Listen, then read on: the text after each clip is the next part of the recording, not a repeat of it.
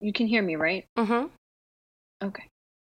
Um, before we get started, though, I want to tell you my dog park story from yesterday. Okay, so you'll you'll be, be you'll be proud of me. Um, so I was at the dog park, and we'd been there for maybe like 15 minutes or something. And I saw this woman pull up, and you know she's pulling dogs out of the back of her car, and she pulls five dogs out, and then there's 10 dogs, and then there's 15 dogs. And she comes into the park with with 15 dogs, one person, one dog sitter with 15 dogs. Um, and then she went back to the car and got another like five dogs out of the car. So first of all, um, I was horrified that she put that many loose dogs in the back of a car. Uh, that was scary to me. And then What kind know, of car was it? It was like a big old uh, minivan SUV sort of thing. Um, but still, that many dogs loose in the back of the car is not appropriate. And you know, like half of these dogs she brought in were small dogs that were under 15 pounds. She brought into the big dog side. Um, Freya can't be there with little dogs because her um, fetch drive is too high. Uh, and, you know, so I, I was getting up to leave. And for the ver- first time in my life, I walked up to someone and I told them I disagreed with what they were doing. Yes. And I asked her if she was, you know, in control of all of these dogs. And um, some other guy that like was just inside of the dog park was like, haha, yeah, you know, this woman can control 15 dogs all by herself. And I was like, no. I was like, you know, there's a three dog per one person rule at the dog park. Um, and I think that's actually kind of generous, but um, I think it Yeah. should be two to one. Um, and she, you know, she was like, I've been a dog sitter for 12 years and I've never had a problem, which is a lie. Uh, That's a lie because you can own a dog for one year. You can own one dog for one year and you'll have some sort of problem. So yeah, that's that's a that's bullshit. Um, I was like, I've been an animal behaviorist for ten. Okay, like I'm not. This isn't like a who has more experience battle. I'm straight up telling you this isn't safe. You can't control your dog on the other side of the dog park, and my dog park's huge. So like. And I was like, "What do you like? My dog, my big dog, can't be in here with little dogs." And she was like, "Oh, I can take the little dogs out." Well, where are you gonna where are you gonna put them on the small dog In the side? car? In the car? Like what? What are you gonna do? Crazy. And then and then I was like, you know, I'm just gonna leave. And she was really upset that I was upset.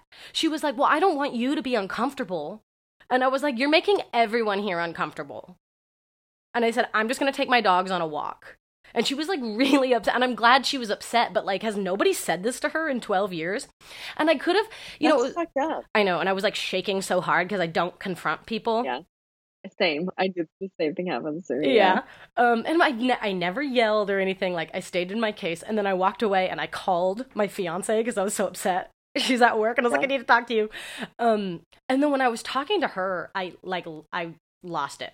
I realized how mad I was that Yeah. this this woman was, you know, okay, she had twenty dogs. E- even if she's charging a super low rate of twenty dollars, that's four hundred dollars she's making. She can hire someone to come with her. And secondly, she's making money off of public land and taking it away from responsible dog owners like me. I can't enjoy the dog park if there's a woman there with 20 unsupervised dogs. Second, I would be Yep. devastated to learn that my dog sitter was throwing my dog in the back of a car loose with that many dogs for an unsupervised hour at the dog park. I'm sure she tells them, oh, yeah, they go in a pack. And people are thinking five or six. Yep. Yep. I that's so messed up. Yeah, that's what I think about too. Is I'm like, imagine like if I found out that my dog sitter was taking my dog in a group like that to the dog park. I would just be horrified. I'd be furious because you think you're paying. you're also probably think you're paying for something else, but but also like the the risk that you're posing on every dog there is so much higher now. I don't understand how she doesn't have any fear of that because when I was a dog sitter and I would take dogs, I was hyper concerned about the animal that was in my care. I know. I I needed had so much anxiety. I know it was horrible. I used to like I would leave for an hour and I'll be I'll be like Maggie's gonna be dead when I get home. Like for no good reason. Like I crated her, you know, with her normal toys and I'll be like, she's gonna just be dead. Like that was my anxiety. I would never it would scare me to even take a client's dog to the dog park at all. It scares me to take my own dogs to the dog park sometimes. yeah. So anyway, I was upset and um Lauren was like, "Well, was there like a label on her car or anything?" And I said, "No, she didn't have a sign on her car." Which, by the way, after I walked my dogs, I got to climb inside of a car that said, you know, positive reinforcement animal educator on the side of it, and so I hope she saw that. Your car says that? Yeah, I have big magnets on the side of my car. It says, it says, um, positive reinforcement animal educator, and it says dogs, horses, monkeys, humans, and service animals. Oh, wow, that's so fancy. I don't know. How do you even report? Do you have to call Parks and Rec? Yeah, probably or animal control maybe. No, yeah, I don't think it's animal oh. control, but probably Parks and Rec. But I just I feel shitty being like that kind of person. But but really, it was No, it was, she needs to do her fucking job. Oh my god. Anyway, well, I'm glad you said something to her. She needs. she needs to hear She it. She needed that. That's so frustrating. I know. Uh, okay. I mean, we can get started. I just wanted to tell you my um my story. I like how she was like spewing her resume to you, like to prove that she could handle it. Like, I, okay, so I was like, bitch, I don't care. you know, I was like, I've seen it go badly before, and so I'm just gonna leave. I'm not asking you to leave. I'm just telling you why I'm leaving. You know, I was like, I've seen it go badly before, and she was like, Yeah, so have I. I was like, lady, that doesn't make me feel better. like, like she's trying to prove she's some sort of dog whisperer. It doesn't exist. It does not exist. There is no such thing as a person who can just magically control 20 dogs. It doesn't exist. I was so It's mad. crazy. Oh, but she got all these dogs out of the car. And I was watching her like hard yank on the leashes to keep these dogs from pulling her. Two of the dogs slipped their collars and just ran to the gate, thank God. What a fucking shit show. I know. Like, anyway. I'm gonna light a candle. I'm gonna set the mood. Okay. Look at my matchbook. It's Meryl Streep photoshopped onto a bowl of Lucky Charms. Lucky Charms. Um, okay. Did you light the candle? I'm about. I'm getting there. I'm about to. Let me know when you're in the mood. I'm about to be in the mood. What smell is it? Oh, here it is. Orange clove, embellished with cloves. Whole oranges embellished with cloves give off a warm and spicy citrus scent and provide natural holiday decor. Welcome to Triple F Dogcast, the podcast about candles. No, um, welcome to Tri- Triple F Dogcast, uh, the podcast about our faithful furry fucks uh, that we call our own, our treasured dogs. My name is B, I'm Audrey. and uh, thanks for being patient while we were like out of town and traveling, and and but we're back, and we're excited to be back. Um, Audrey, you said you've got some weird shit for us. Yes, so I, I guess it goes hand in hand with the fact that we've been traveling separately. Um, so I had my sister come watch Sherlock while I was gone, and he would not walk with her. God, he's been fussy with dog sitters, hasn't he? He is such a fucking brat. Oh my god. And I had to do like major coaxing to get her to come over too. Like I was like, "Oh, Violetta, can you please come?" And I like I gave her like five sleeves of Nespresso pods. I gave her my old Fitbit. I like gave her like a Subway card with $40 on it. like I I was like, yo, help yourself to one of my Hello Fresh meals. Like I was laying it unfit because I was like, I need her to dog sit. And then she comes and she feeds him, and then she tries to take him out, and he would not walk. What does he dislike her? Has he like ever shown any f- like? So what would what do you? What, he just wouldn't go outside. He wouldn't. He, she had to drag him outside. Did she have her um phone muted? Her pho- oh yes, she does. Yeah, Okay. she doesn't have her phone on vibrator. She just ha- she's always had it on silent. Okay. Um. Okay. So she had to drag him outside to get him to go potty. Yeah, How many days was she there for? only one night. Okay. So how many times did she had to take him out in that one night? She should have only had to take him out once, but he didn't poop on their walk, so she had to bring him back out again later that night. And he was um fussy both times. Yes. Until the second time she ran into our neighbor who has like this little dog we're friends with. And then she said after she saw Alfie, like after Sherlock saw Alfie, he got super excited and worked up and then he walked. Okay. Isn't that so Um, weird? It is weird. I'm I'm trying to think about what it could be. Here's here's another question I have though. Um, is so he didn't poop on his first walk, which is abnormal. He normally has a routine. Does he Mhm. normally poop like right outside, or do you have to walk half a block, or what is it? We normally walk. We have a big. It's a big block, so you know, you like in New York, the like avenues and are long and the streets are shorter. Right. So we walk around like the block, and he will do all of his business in that walk. Okay, and it's the same walk that Violetta took him on. Yeah. Okay. Um. Well, a dog won't poop if they're nervous or uncomfortable. Uh, so I guess whatever you know weird vibe he had about your sister was making him uncomfortable.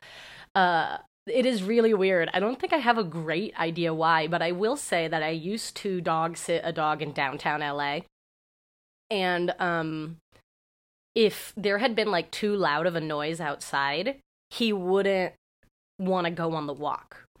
And um, originally, this had become a problem because a dog sitter got bitten by him, and he's a large breed dog. Um, Yeah. Because he really didn't want to go outside on the walk, and she cornered him to try to put the leash on him. Um, and he and he Oh. bit her. I mean, it wasn't bad, but he did break the skin, and so I got called out, and you know, I was like, well, his body language is please don't touch me. Um, Yeah. and and so it was like we had to work with him and everybody involved with him his whole team to to learn how to read his body language and it got to the point where like you'd pull his leash out but if he thought it was too noisy outside he would go hide and so then you'd just put the you'd just put the leash down and eventually when he thought it wasn't too noisy outside and he really really had to go he'd come over and ask ask to go Mhm. out um but it was the same thing with dog sitters. If they got the leash on him, he, you would have to drag him out the door. And if you did get him outside, he didn't even want to go on the walk. He would like walk, do his business, and then turn around and try to run back to the apartment building. Yeah. I don't know if that, you know, if that was any Sherlock of Sherlock's um, situation that there was just like a somebody's tire blew out or there had been somebody screaming. Although you guys are so high up, there's no way he would hear that Exactly. because that dog was on the third floor. You guys are 20 floors above that. Maybe Yeah. maybe there's like a, bird crashed into the window. Oh God. I don't think I've ever experienced that. Thank God. Uh, yeah, I don't know why he did it. Now, also, there's there is a corgi phenomena where they do this. What is it called? I can't remember the name of it. I'm gonna look it up right now. It's it's a it's like corgi Okay. flop where they lay down and they refuse to keep walking. Every corgi I've ever known does this. oh, it's called dawdling. Dawdling. Who was the corgi on Instagram that coined it? Win- Winston the white corgi. Dawdling Winston.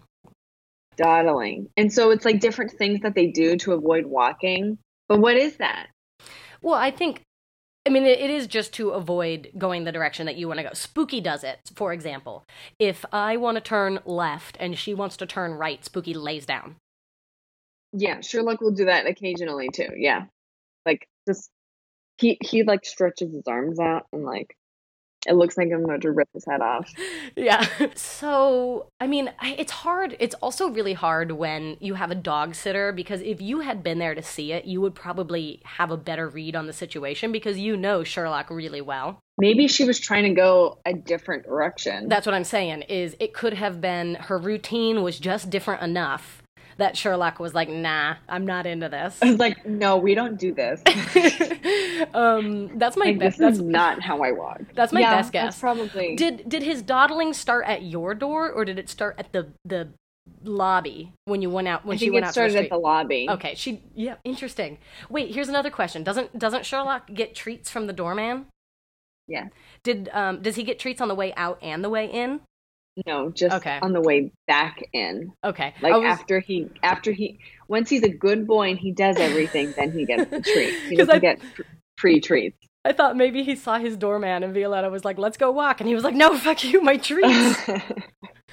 um, okay. There is one guy who he absolutely loves who just gives him treats whenever he sees him, but I doubt he was there that night. Okay, well, that's my other suspicion is maybe it was something like that. He wasn't ready to leave the Yeah. lobby because something was different about the routine. Um, but did she have Yeah, to drag something- him like the whole way around the block? Yeah. What a turd! Yeah, he was such an asshole to her. It was like that um, video you sent me where Sherlock would lay down and then you would squat and he would walk to you and then you'd stand up and he would lay down. Yeah. squat. You had to do squats around the whole block to get up. I think I put that on our IGTV, or maybe I put it on Sherlock's IGTV. I should put it on there because it was pretty funny. Oh, so funny. He just refused. Okay, yeah, I'll put it on our IGTV. That's weird. I wish I I wish I had a better answer. I think we, you know, we got close. I always like tell people cuz when someone comes up to me with weird shit and I can't figure it out right away, um it's always that there's like some information I'm not seeing. Yeah. And so I'm always like, just next time it happens, film it, please. Um, and then text Yeah. it to me and I'll try to tell you what's going on. But like, of course, and um, my dogs are like totally perfect uh, examples of this is they'll be doing something weird or cute or whatever and i pull my phone out and the second i press record they stop and Yep. look at me how do they Yep. fucking know How do they know? well, like spooky actually um, when we first adopted spooky we used to joke that she never slept because she was very high anxiety when we got her and she was very afraid of us. Um, and we would put her in her crate at night and she would be wide awake you know when we put her in. And then we would go to get her out of the crate in the morning and she would be wide awake you know. And um, we never saw her sleep because she was just too um, on alert around us. But as she got more and more comfortable she started to sleep and we were really excited that she was sleeping. So we wanted to take pictures of her. And I swear to God, every single time, silently, I'd lift my phone up. Spooky would open one eye and look at us. Yeah, how did they know? Ugh. like, she doesn't seem to mind if I'm looking down at my phone in my lap, but when I pick it up to take a photo, she seems to know that it's it's about her. And I will also say one more thing before we move on is that if I'm if everybody at the dinner table is looking down at their phone, Spooky will come around and try to steal food off of the table because she knows that people are distracted when they're looking down at their phone. She's too smart. They know. So anyway, I think you're right. That was probably just a a different she maybe she just tried walking. Maybe she like tried to go in the same circle, but even if she just walked the, the wrong way in the circle, that probably would have stopped him. Yeah, you should try it. You should try going the other way on the circle and see how Sherlock responds. Okay. I'm just curious. Give it a shot and let us know. All right, I will. Okay. All right, well, you're what are you going to talk about? Drop it and leave it? No, we're gonna do um, positive reinforcement. Oh, that's right. and I have great, thanks, Audrey. I have some, um, I have some good stuff to talk about, so we're gonna we're gonna go through it. And I think this episode might end up being like kind of longer. I mean, I spent 12 minutes bitching about that lady at the dog park. I will try to cut that down. I'm ready for ca- some canine connection. Canine connection. Great. So uh, today we were gonna talk about just the whole concept of positive reinforcement uh, dog training. There are a couple different kinds of dog training. There is um, correction dog training, which is things like shock collars and pinch collars. Um, there is um, blended, which is a use of both, you know, consequence training and, um, or I should say, correction training uh, and positive reinforcement. And we're going to mostly talk about positive reinforcement today because that's um, the most useful tool when it comes to dog training. And I think there's um, a big shift in uh, dog culture towards positive reinforcement now. Where does um where does like the the style of like the alpha come from? What, or is that part of like correction training? Yeah, um, that's actually a really good question, and I'm glad you brought that up. I don't know if I can tell you who started it, but I mean, it was been it's been around for a long, long time because it was modeled after what people thought they were seeing amongst dogs, and and um, it's more or less been disproven since like the 80s um, that it just doesn't work and it doesn't doesn't mean anything. And yes, you'll see um, dominant and submissive and like um, alpha wolves in, in a wolf pack, but you have to remember that our dogs are so so far away from the wolf. They share a lot of um, you know genealogy, but they don't have the same brains anymore, um, and so that's a, that's a big part of it. Um, really, what I think it comes down to, because I will be honest and admit that I, I see um, dominant and submissive power exchanges between my dogs and in packs of dogs that I've handled. Um, I think the problem comes in when people try to be the alpha and they do that thing where they grab the dog and pin him down or growl in the dog's face. yeah. That's more likely to develop um, fear and distrust than respect really quickly in a dog. Um, so I think I, I don't want to say that um, dominance and submission don't exist in dogs because I feel like I see it, um, but it's not the way that we should train. Yeah, that's fair. Um, so positive reinforcement training uh, means a couple things, but I'm gonna try to kind of explain it the way that I used to explain it to um, my clients. And so, one of the things I used to always talk about is a dog's to do list, like a dog's daily agenda. What are the, the top things on your dog's daily agenda? Do you remember what the, the two things we used to say were? Um, to have the most fun and to like eat the most snacks. That's correct. Is that it? So, you got it. Um, so food and fun are the are the two things at the very top of your um, dog's to do list, and I think that's a good comparison to like a wolf, who the top things on their to do list is like food, survival, uh, mating, right? Um, a dog, a neutered or a spayed dog, um, top two things on their to do list is have the most fun they can have and eat the most food that they can eat. And if you look at your dog's entire decision making process through that filter, it helps you figure out how to what you need to modify to modify the behavior. Yeah. Um so I kind of saying that uh, food and fun we can talk about what i usually refer to as like the scale of judgment which is how your dog makes a decision so let's say um, you ask sherlock to settle down and he has two options. One, he can settle down, or two, he cannot settle down. Whichever one of those choices is more fun and more delicious will win. So if you visualize this little scale in your mind and like fun and, and food make that side of the scale go down. So you think about food and fun as like which um, behavior are you trying to make heavier or you're trying to make more yeah. important to your dog? to compare today, I got him a bully stick after our walk, and I said, go to bed. And he ran to bed because he knew that as soon as he settled down, he would get his bully stick. Right. So he had the proper motivation in that, um, yeah. in that regard. And I like that you mentioned that because um, a lot of people notice that about their dogs. Okay, well, he'll listen if I'm holding treats, but he won't listen if I'm not holding treats and um, I get it. It's super frustrating. The first thing I tell everyone is use treats for as long as you need to, and eventually one day you'll notice you don't need them. Um, but like Sherlock, you know, settle down's a hard behavior. You're asking him to go lay down and take a nap. Once in a while, you might need to remind him that he gets something good for it. Um, basically, yeah, I notice like even when I'm on my walks, just having treats with me, like as a security, like if he does something really good, he gets one. And then the next time he does something good and I just praise him, he's happy. He doesn't need another treat immediately after that. Right. Um exactly. I mean, and that's god, I mean, I didn't have treats the other day and uh someone's two little dogs um pushed the front door open, like they had like a screen door and I guess they didn't close it all the way. Um it took the owner so long to get outside because I'm sure she was like in the shower or something, you know. And she finally got out there and she was mortified. Um, but I was able to put my dogs in a sit and a stay when those little dogs ran out. And uh, she got the little dogs and I walked away. And guess what? I didn't have any treats. So I couldn't even reward the behavior of not like trying to play or interact with these um, loose dogs. And so that's unfortunate because what happened is they stayed and the only thing that they got in exchange for it was no playtime.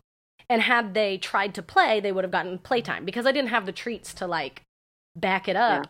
Yeah. Um, it's probably not going to work as well the next time I need it. So I'm going to have to pull the treats out, right? It's that scale of judgment. Every time you make an mm-hmm. error, you throw a weight on the wrong side of the scale. So just having um, treats in your walking pouch um, keeps that from happening. Yeah. You can always reward a good behavior.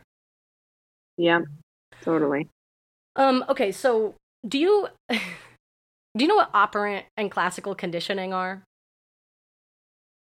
You maybe can't tell me the difference between them anymore. God, I mean, it sounds it sounds like I know it, but I operant and classical conditioning. Okay, so both of them are used to teach dogs. Um, operant conditioning is basically like your dog offers you a voluntary behavior and they get a reward. So this is like the basic of dog training that everyone understands. Your dog sits, they get a mm-hmm. treat. And your dog learns to sit, you know, to get that reward. Um, it's also things like Freya rings the bell at the back door and sh- that then the door opens. Um, or, you know, they sit at the crosswalk and then they get to cross the street. So the, the dog offers a behavior and they get a reward. That's what a lot of people understand about dog training. Um, but there's a problem that comes up with that, which is is um, the moment that you put that treat in your dog's mouth, whatever your dog is doing in that moment is what's being rewarded. Mm. So, can you think of an example why that would be problematic when it comes to trying to train a dog? I mean, yeah, because their minds move so quickly. You know, by the time it takes for you to get the treat out of your bag, they don't even know what they did it for. Maybe just for sitting down and like looking at another dog. I don't know. Yeah, I mean, you're right. By the time you get the treat out of your bag, the dog has likely changed the behavior, right? So, yeah. like, here's a really common one. Um, people ask their little dog, their little puppy, to sit. And the puppy sits. They pull the treat out of their bag and reach down to hand it to the puppy, and the puppy jumps up to meet them halfway to get the treat. Yeah. You are not rewarding sit, you're rewarding jump. And so what happens is you create this little dog who you say sit, and they sit and then immediately pop up into the air. That's not a very useful sit. Um, and it's because the dog is getting the treat at the moment that they're jumping. That one's pretty easy to fix. Pull the treat away if they jump up. Wait for them to sit. Make sure they're sitting as you put the treat in their mouth. Oh yeah, I think we talked about this. Um, thinking they're getting rewarded for exiting the crate and not for being in the crate all day. Right. So that's a huge problem is people put the dog in the crate, close the door, let the dog out, give them a treat. Or even just praising them like, "Oh, I miss you so much," right. like this and that. It's the re- it's rewarding them when they exit. Right. So I think one of the big things when you first start trying to train a dog is to become critical of what is the dog doing in the exact moment that they're receiving the reward. Um, and that will help you figure out the timing of delivering the reward. There's um, something that we can use to help us deal with that timing. Do you know what it is? I, think I do. Audrey just raised is her it... hand. a marker. A marker. Uh, what is a marker? Um, it could be a clicker or some kind of a word or sound that lets your dog know that exactly what they did in that moment is why they're getting the reward. Correct. So that's what classical conditioning is. Um, classical conditioning is when you associate a unrelated stimuli with um, a reward or a you know a response. So that would be like um, the sound of the clicker means that your dog is getting a treat or you know the the ringing of the bell with pavlov's you know um, research the ringing yeah. of the bell means the dogs are getting food the ringing of the bell doesn't mean anything until you attach food to um, the the sound so a marker um, like you said can be a sound a word um, some people use the clicker um, i'm a fan of verbal markers uh, you and i both use the word yes Okay, so you attach the marker to a food reward, and then how do you use it? Every time they, if they sit the minute their butt touches the ground, yes. Exactly. and then you have the time to reach into your treat pouch and get the treat. Because mm-hmm. the second they hear that noise, they go, I did the right thing. Food, food, food, food, food. Yeah, like that was what I did. That was correct. Right. So markers are really super useful. And actually, I think they are the um, best tool for building that um, dictionary of, of cues. Because when you get a new dog and you're trying to teach sit, lay, their name, stay, wait, leave it, drop it, take it, um, loose leash walking, you know, it's like that's so much for a dog to try to d- differentiate what each of those cues mean. The marker becomes a really easy way for you to tell your dog that's exactly it, you got it. And every time like the dog sits and you mark it um it's like a little chemical flag in their brain um that like n- neuron path in their brain strengthen- strengthens every time yeah. because it's a really clear um reward associated with uh, the behavior mm-hmm. so why do you use why do you prefer a verbal marker over a exactly that was exactly what I was okay so ask ask me the question again so why do you prefer a verbal marker over a sound as a marker? Um the reason I like the verbal marker better than the clicker is because people lose the clicker Um, you usually don't have the clicker on you when you need it, and sometimes like reaching for the clicker is as difficult as reaching for the treat. Um, Yep. I used to um, I mentor or my mentor when I first became a dog trainer, she made us wear those like stretchy bracelets and have the clicker on our bracelet, which I really liked because you could just grab it from your Mhm. wrist. But it's hard for a lot of people to juggle the leash, a handful of treats, and a clicker. So they don't Yeah. use it. They just don't use it. Yeah, the clicker can be just as hard to grab as a a treat, like you said. And then by that time, you'll have missed your opportunity. Right. And what happens is the clicker is the only thing they start with. And then they stop using it. And then they don't have a marker at all. And in fact, do you remember that bitch that came up to me after? Was that no? That happened to me. Was it you? Yes, you were teaching a class, Oh, shit. doing teaching a beautiful class, and I was, you know, running around doing stuff, and this snotty little bitch comes over to me because you know I'm wearing a dog trainer shirt, and she's like, exactly said that said I don't agree that you like you should be using a clicker like vo- vocal is like so like it's like not the right way to do it, and I was like, I was like, you know what? And I looked over at you and there, and I was like, it works pretty well for us. Thank you for defending me. because I'm like, uh, and you know, I didn't want to like, obviously, like she wasn't going to care what I said next, but it was like, you know, uh, verbal is with you always, and sometimes the clicker not everyone has on them. It's just so snobby. But she was real snooty about it. I know, and that's the thing is, sure, yeah, the clicker is sharper. By all means, I'll admit it. If you're going to be teaching really high level advanced stuff, use a clicker. But if you're teaching really high level advanced stuff, you're probably good enough at using a clicker to use it. The vast majority of people we're teaching are just average pet owners. They've got kids, they've got jobs. There's a lot else going on. By by being like, "Oh my god, you should never use a verbal cue and you should only use hand signals." And like, sure, but I'm trying to be a trainer that is realistic for realistic people. And um, I can still say the word yes, and my dog's heads snap in my direction. So clearly, you know, it, it- there's a strong Mhm. association there. And another thing I remember her saying was like, but like you say yes all the time. Like, so every time you say yes, your dog is going to look at you and expect a treat. And I was like, so you stare at your dog and say yes all the time? yeah, like, there's there's a delivery to the yes. you there's a huge difference. Yeah, you don't just say like if I say, look, Sherlock's right here, and if I say yeah or yes, he's he just doesn't give a fuck.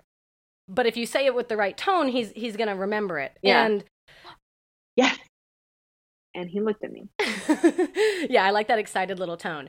And you know what? It doesn't have to be the word yes. It can be any word you want it to be. Mhm. Um, I had people use got it. Um, I've had people use correct. I knew a dog trainer that would go, yay! Um, when the dog cute. would do it. It doesn't matter as long as you're consistent and you attach um, the Yeah. association of food to the marker. Um, and also, that being said, when your dog gets good at the marker, you can also teach a no marker. You have a, a no marker. What is your no marker? You have one. What do you say when I Sherlock do. does? Yes. What do you say when Sherlock does something you don't want him to do? What do you Fuck, say? wait, I have a no marker and I don't even know it. Yes, you do. So, what do you say? Like, let's say, um, give me one of Sherlock's tricks.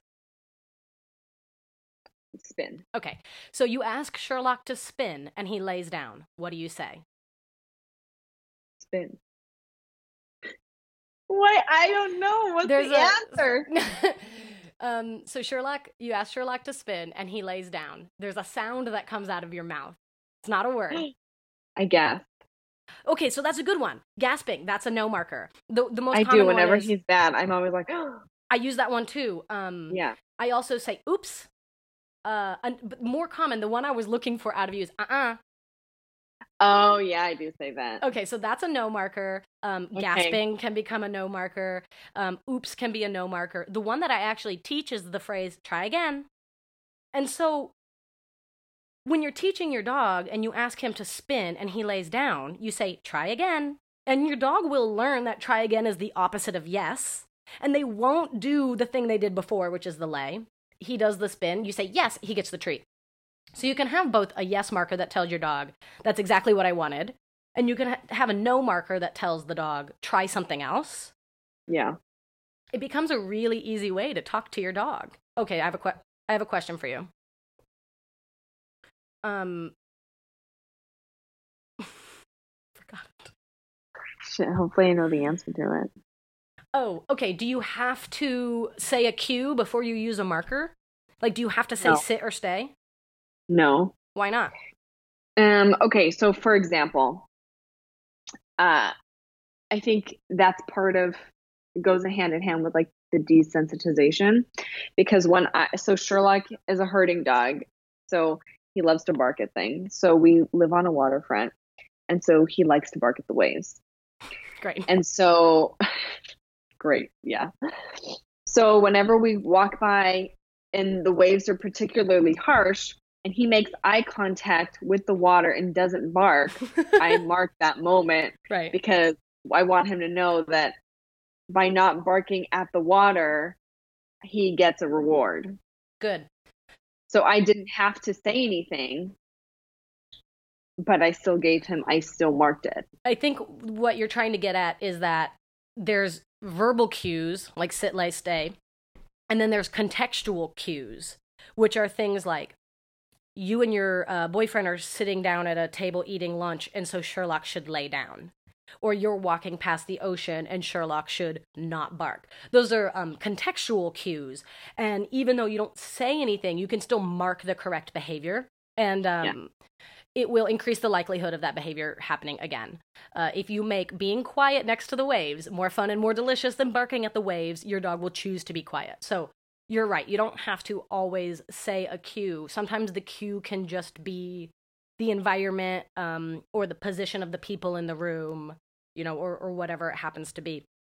So yeah, you can use your marker at any moment that you like what your dog is doing. Will your dog necessarily know what they were doing when you marked the behavior? No, that's not how dogs think or learn. This is something that happens on like the, in the subconscious, um, instinctual place. No, your dog doesn't understand that they're getting the treat for not barking at the waves.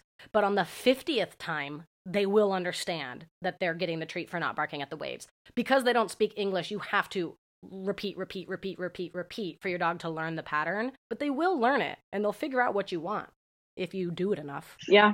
I, I use contextual marking all the time. I mean, and that's what it really gets to. Like the first year of training your dog is building that dictionary, which is all of your cues. And then every year after that is just maintaining um you know the right relationship with your dog that includes explaining when you like a behavior and explaining when you don't like a behavior. Yeah. So like okay, so if I'm in a situation where um I like let's say I, I'm just walking with Sherlock and he's being good and he sees a dog and they lock eyes and they don't like each other and he starts barking. Do I ignore that? You're you're asking how do you respond Yeah, to that behavior? Yeah, how yeah, how do you respond to a bad behavior like in the moment, like when you're not in like a controlled, you know, where it's not just like, oh, like my dog, you know, laid down instead of spinning. Where you can be like, uh-uh, like try again. Okay, good how question. do you yeah. so um this comes down to um you know i want you to think about the scale of judgment while we while we go through this but um you have to hit it from two angles. One is desensitization which we've talked about before right? Which is do set up a controlled environment so that you can work on your dog's reaction to other dogs. Um but the second is avoidance. And that means if you make eye, Sherlock makes eye contact with another dog and they start dogging each other and it's clear they're gonna react, or maybe he's already reacting, you just get yourself out of the situation as soon as possible. Um, turn around, hustle your dog in the other direction. Um, Who's that? I don't know. Someone's walking around behind the door. Spooky. That sounds like spooky. Yeah. She needs her toenails clipped. That's what that says. um so yeah I, I would just get out of the situation as best as possible and like let's say you're walking sherlock and he hasn't barked yet but you see some big ass dog up the road or what is this thing french bulldogs right so you you're walking him he sees a frenchie uh, and you don't have treats on you i would turn around and go the other way because if you end up having an explosion your dog reacts um what's happening is your dog is getting a success on the wrong side of the scale because Sherlock, okay, Sherlock barks at a, a Frenchie, and what does the Frenchie do? walks away, right? The owner and that dog continue their walk. In Sherlock's little delusional mind, he's like, Yeah, I chased that Frenchie away. Yeah. And so barking at the dog was more fun than being quiet was because barking at the dog had a result. The dog walked away, the other dog barked. Um, you probably reacted, so on and so forth. Um, so I'm gonna throw another. I'm gonna throw another spin on this. What if I can't turn around because it's not his routine and he won't fucking move? um, okay, then what so do I do? if you can't turn around, the next thing would be a body block.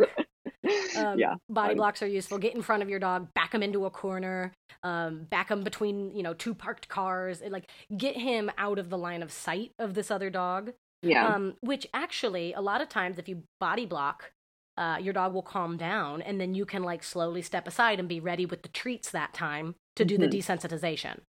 Uh, Yeah. the, the idea of avoidance is avoid avoiding situations where your dog can learn the wrong thing, and that's one of them. Yes, I think my biggest struggle is, I mean, for all account, from all accounts, like Sherlock is a good dog, and it's only certain dogs that like he reacts to, and I pretty much know what kind of dogs he reacts to, so I do avoid them. But sometimes, like out of the blue, like we'll be walking past, and you know we have big sidewalks. Uh, someone on the other end, and we're on this end. Like Sherlock's on my far right? And the other dogs are on the owner's far right so they're complete opposite side. And out of nowhere he just like starts barking and like i don't even expect it or see it coming. And it's not uh, and it's not often but it happens. So how do i how do i react? Um, I mean, as far as or react, just just like shit happens Right, shit happens. I will say that. Um, yeah, I'll leave it. You know, walking on, trying to be more interesting than what's happening. I've even had people with really reactive dogs. When another dog comes by and their dog starts barking, they drop a handful of kibble on the sidewalk, and then suddenly the dog is like, suddenly the dog is like nose on the sidewalk, and they're like, find it, find it, find it, and so the Oh dog my is God. i doing, love that Yeah, do, that's an avoidance technique. Is it's doing anything except for barking at the other dog. Now, I will say this. Yes, shit's gonna happen sometimes, which is hello, why I don't trust that lady at the dog park that says she's gone 12 years without an Yep. incident. Um, but shit's gonna happen sometimes. And what I will say is that for every one time your dog makes a mistake, you have sh- you should have rewarded a hundred times that he did the right thing. yeah So if you're if Sherlock is going to have a reaction, you know, once every 2 weeks, in between there you should still be rewarding him for not reacting to other dogs because you're going to continue to weigh the scale down on the side that um will more likely result in good behavior. You know, so yeah, bad situations are going to happen. You know, there's times where I say leave it where Spooky turns around and grabs the chicken bone from the sidewalk, you know, just really blatantly does the thing I told her not to do. And you know, that just means I need to next week go out with some treats and practice some leave its. If my, Mhm. you know, if the if the behavior didn't work, um, I haven't put in the effort necessary. So it really comes it really comes down to that thing where have treats with you, and it's easy to take it for granted um, when Sherlock is good ninety five percent of the time. Especially living Mhm. where you live, like New York City, you see like three dogs a block. yeah Um, but that gives you the great opportunity to reward your dog for every dog he sees. Even you just pop a treat in his mouth. It's just yes, he looks at the dog. Yeah. Yes, pop a treat. You don't even have to stop the walk. Um, but that will make it less likely that you'll have an episode in the future, and or it will keep the random episodes from weakening the good behavior. Yeah. Okay. Um, is it possible to um to use both positive rewarding and also like negative like consequent like consequences? Or do you think it cancels each other out? No, so there's there's something called a blended trainer, or they advertise themselves as a blended trainer, where it's you use mostly positive reinforcement training, but for some stuff that's maybe serious or very difficult, they'll use something like a shock collar. Um, this would be like a dog who uh, is either going to learn to stop barking, or the dog is going to end up in the shelter, or the owners are going to have to leave their apartment building. That's a situation where we'll put maybe a shock collar on a dog because that's about keeping the dog in a home um, and not having another homeless, hard to place animal. Um, but that has to go hand in hand with okay, is the dog getting enough exercise? Are you desensitizing the sounds of people walking by? Are you, you know, so on and so forth, which falls into the positive reinforcement category. Um, Mhm. you can give your dog consequences inside of positive reinforcement. For example, um, my dog is laying on the couch and chewing a bone, and Spooky walks past her, and Freya growls. Freya loses the bone. Okay, that yeah. that's a that's a um, that's a consequence. It's a consequence that didn't require me hitting or yanking or yelling at my dog. I just took away the fun or delicious thing. So by knowing yeah. that your dog's priorities are food and fun, you can give your dog consequences by taking food or fun away. Another good example of that is your dog jumps up on you and so you turn into a tree and you look at the sky yeah. and you pull your arms in. That's taking away the fun um, thing of you interacting with your dog. So that's also mm-hmm. a consequence. Um, okay there's you know again if we're like getting into the psychology of it there is both um positive um, reinforcement and positive punishment and then negative reinforcement and negative punishment.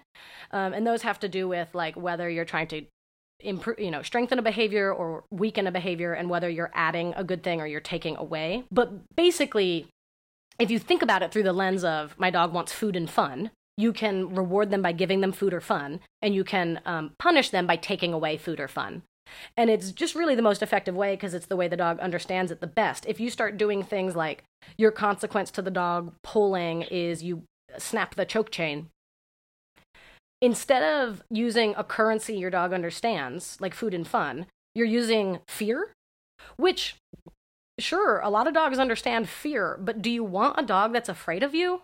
Because a dog yeah. that's afraid of you is more likely to to bite. Um, you know, it's like a lot of times I would use the money thing for people to help them understand is like, you're not going to go to work if you're not getting money. So yeah. just give your dog the money and they'll do what you ask. Respect doesn't come from being scary and big and loud in front of your dog. Respect comes from you paying them for their work. it's that simple. Yep. Yep. They earned it. Um, I also think that in general, like obviously positive reinforcement has like a psychological definition, but to me, positive reinforcement also um, emphasizes the importance of um, patience and compassion and compromise when it comes to training your dog. And I think those really those three things are really important and necessary for creating um, a life that you and your dog can live together safely and happily with good communication. Yep, I mean, with any relationship, communication is key. So it makes sense that you would want that with your dog or pet. I think um, what we'll talk about next week, since this was kind of like a intro to dog training episode, yeah, um, is I think next week we'll talk about follow through, which is like, what do you do if you have a stubborn dog? Like, what do you do if you have a dog that you say sit and you know your dog knows how to sit, but they just stare at you? Oh yeah, tell um, me about it. I want to talk about that next week because that has to do with communication and yeah. the whole idea that um, a lot of time a lot of times your dog just doesn't understand what you're saying, and a lot of times people don't understand what their dog is saying, and we can solve a lot of those problems by coming up with like a um, universal language that works between humans and dogs. Um, which is the the clicker or the marker, the yes marker is the first step um, to doing that. But I think we'll go more in depth next week yeah the the marker is the first step to really everything. How, real fast before we um, move on how do you load a marker? How do you create a marker? You literally just say the word and give them treats. It's that easy. It's that easy. So you sit in front of your dog so i you... just yeah and i can just say yes treat. Yes treat. Yes treat you should probably only have to do that once for your dog to learn the marker. You know, do it with like 10 treats. Um, and that's it. After that, um, you can just use it in context, and they'll they'll remember what it means. Um, a note about that: don't do that if your dog is jumping. Do make sure your dog is doing a good behavior while you're giving them the treat. Yeah, like sitting or something, right. or just being still. As always, be critical about what your dog is doing the moment you put the treat in their mouth. And then, um, if you have multiple family members uh, that handle your dog, they should each load their marker because everybody's voice is different. We all have a different sound to our yes. But like, if you and your boyfriend and your sister um, and your mom and dad all have done that, like 30 seconds of loading their yes, um, the dog will have the same sort of um, understanding of your, um, you know, family's language as they will yours. That was super comprehensive. Do you have anything else to add? Very, very educational. Um, no, oh, I think actually, um, one more question. You think Mhm. it's possible for dogs to learn verbal and sound markers? Oh, totally.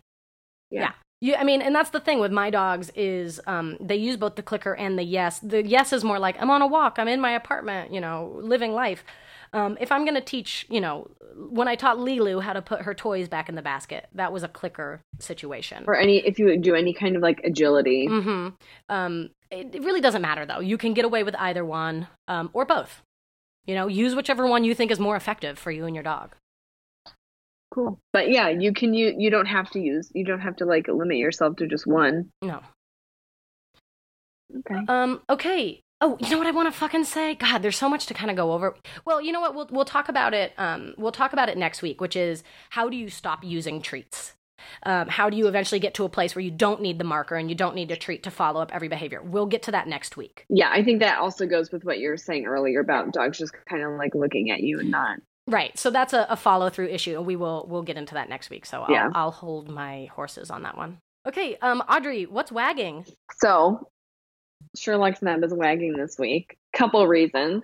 So, I don't know if I've mentioned this, but I well, I know I mentioned I live like near a waterfront, but it's very it's like very long. It's a nice walk, but there's two separate parks. There's the park that is a city park next to the park that is a state park. And in the city and they're right next to each other. And the state park um doesn't allow dogs and the city park does allow dogs. So, directly in front of us is the state park. So, it's like when you're walking around, when you're walking, there's a trail and that's dog friendly, and then it stops and it turns into the state park and it's not dog friendly, and then that turns into a dog friendly park, Okay. a dog friendly area. So, so there's like a So there's, like this one beautiful area. there's this beautiful area and it's a big area that doesn't allow dogs. And so this last week they changed the rules and dogs are now allowed there.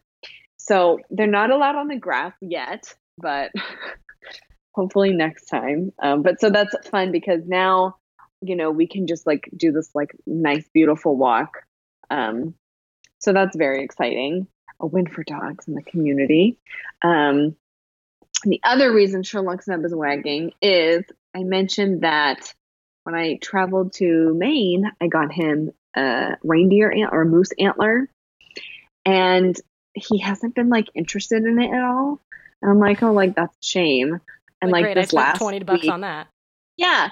And this last week, he realized how great it was, and he has not stopped chewing on it, and he loves it. That's great news. Yeah, I bet that's actually that's your your nub is wagging because he's Yeah. enjoying the the Thank toy, the toy you bought. and he's put a decent dent in it, so he's happy. That must have been um, so satisfying for him to for what like two years that he couldn't walk through that part of the park and then Mhm. suddenly you just like step over that invisible threshold Yeah. he must have been ecstatic to Yeah, finally was- get in there And today, so we walked, we did our walk today, and it's like the first day, it feels like fall, and he loves like fall weather where like this huge wind is blowing and it just like revitalizes him. So he just like ran into the park and he was like so happy. i'm so happy for him Yeah, it was a very exciting moment. Well, I'm glad that um, Sherlock had a good week, and um, I'm looking forward to talking again next week. We'll go a little bit more um, in depth with with how to even communicate with your dog. And I think I'm going to take my dogs on a really long walk and not go to the dog park today. That sounds like a good plan. Okay. Um, so- Bye. no, no, let's go through it real fast just Oh, in case. okay, Um, it's okay. Do it, do it. Um, Bye. Thanks for listening. Uh, if you like the show, please rate, review, subscribe, tell your friends. you can follow us on Instagram and Facebook and Twitter at Triple F Dogcast. And you can email us um, at triplefdogcast at gmail.com. Uh, you can email us just to say hi, to tell us about your dog, um, or to submit questions or suggestions uh, for future episodes. We love to talk to you guys, so feel free to reach out. And Alrighty. we'll see you next week. Bye. Bye.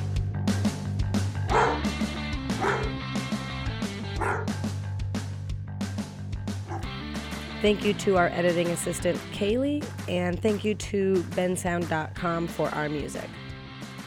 How was Texas? It was good. Um, super good for me. You know, I haven't seen that part of my family um, for a long time. How have you been? Pretty good. Just you know, living that unemployed life, How's and the- time is ticking. Uh, yeah, was And- Panicking. how's the job hunting going? You know, not great. My mom is just like, it's a numbers game. Like you just have to apply to like 200 jobs. I'm like, I mean, that is true.